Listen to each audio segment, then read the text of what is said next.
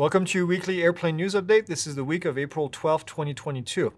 We have actually a lot of stories this week. I can tell you one thing it's been a bad week to be somebody on TV or on YouTube uh, flying airplanes. And uh, the first story is going to be about Trevor Jacob. We talked about him. We'll talk about some more who got his license revoked.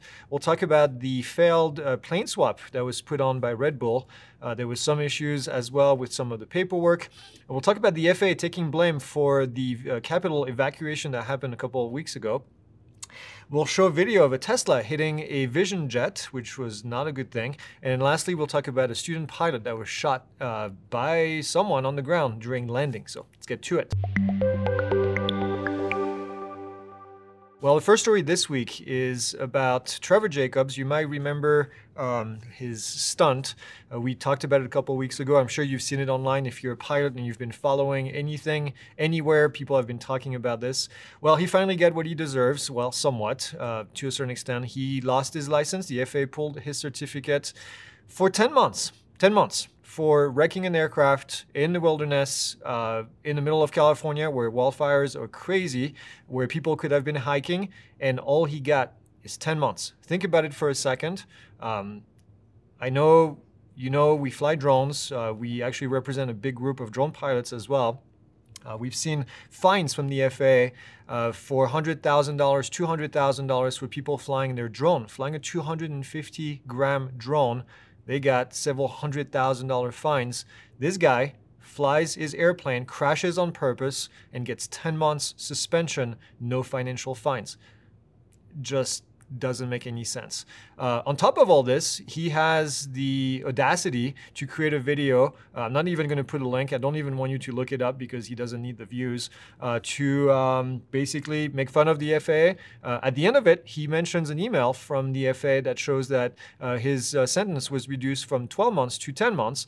it seems like the FAA inspector was all nice and dandy and said, "Yeah, we'll send you the paperwork and then get it all done." So now he can reapply for his license in 10 months. Um, this is a travesty at best. Uh, I think uh, the FAA needs to review all of this. Actually, I think the NTSB needs to get involved here. Uh, he took the wreckage away from the crash site after he found out that he probably had done something he wasn't supposed to, and uh, and that is against the NTSB regulation. So uh, at one point, we hope that the NTSB is going to do something. We hope that the uh, California Park is going to do something as well. Uh, this is uh, this is a slap on the face of every single pilot out there that is trying to do things the right way. So FAA, if you're listening, uh, well, you kind of screwed this one up.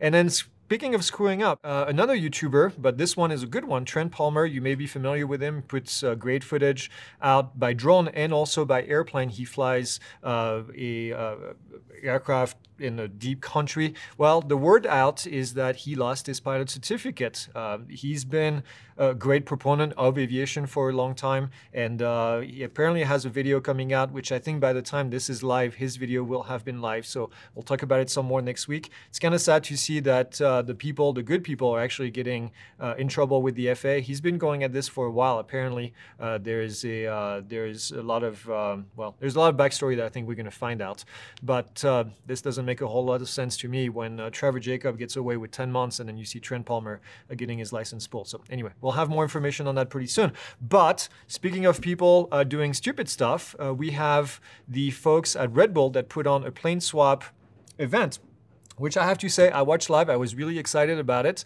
until I found out that they didn't have approval to do all of this. Even worse, they requested approval, they were denied, and decided to still go ahead and plan and, and do the, uh, the stunt as planned, uh, which I think is a big no no. Again, making every single pilot out there that's trying to do the right thing look like idiots because, well, these guys decide to go and do this. Not only this, but only one of the airplane was able to be recovered. The other one crashes into the ground. They never showed the footage live, but there are pictures online that you can see of the aircraft, well, basically hitting the ground. They said they had a parachute in the interview afterwards. The parachute didn't deploy. They knew that when they did the interview, still decided to say that the airplane was saved, which I think is, uh, well, anyway, it, it, just the whole thing, which is surprising. Uh, Red Bull puts out a lot of these events. I'm sure they're going to have a lot harder time to do this in the future, at least in the United States, uh, if this decided to go and attempt all of this uh, well, without getting approval, even worse, after the FAA told them not to do it, they still decided to do it. So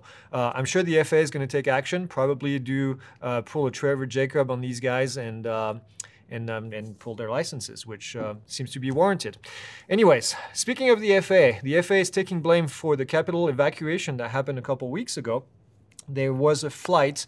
The uh, U.S. Army Golden Knights had a parachute uh, demonstration over the Nationals Park in D.C., and it sounds like the FAA didn't tell everyone. So the uh, Capitol Police decided to evacuate the Capitol and uh, now the FAA is saying, well, oops, that's on us. We uh, didn't really communicate all that well when uh, all these guys were parachuting in the DCTFR, and, uh, and then everybody was evacuated from government buildings. So well, at least they're fessing up to it, but this is not really a great week for the FA, I have to say, based on all of these news right here.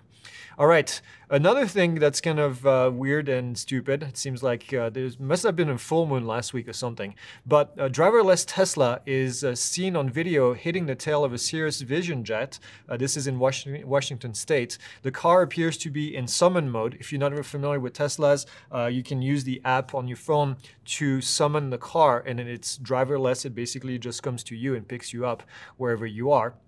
Well, the sensors must not have been in the right location because uh, it didn't sense that there was the tail of the aircraft. The Tesla uh, rams into it. Uh, I'm sorry, the Tesla, not the Cessna. The Tesla rams into it and then moves the airplane around. Uh, it's not very clear what kind of damage was done to the aircraft, but uh, you can see the video playing. Um, I think it's as a Tesla owner, it's kind of amusing. I'm sure as the Cirrus owner, it's not amusing uh, to get your airplane damaged in that fashion. All right. The last thing this week is a student pilot was shot, or the aircraft of a student pilot was shot at during landing. Uh, this happened at Gardner Municipal Airport. Uh, the aircraft was shot on Monday. The FAA said that the pilots uh, noticed as they were flying with the flight instructor, they heard a loud uh, pop, and then they started smelling fuel. You can see from the video that uh, the fuel is actually leaking out of the tank. Uh, they say that this happened around 700 feet as they were two minutes away from landing. They were just lucky that there was no uh, fire uh, that uh, that happened after this. But well, whoever did it, just uh, probably the same people that shoot at drones all the time.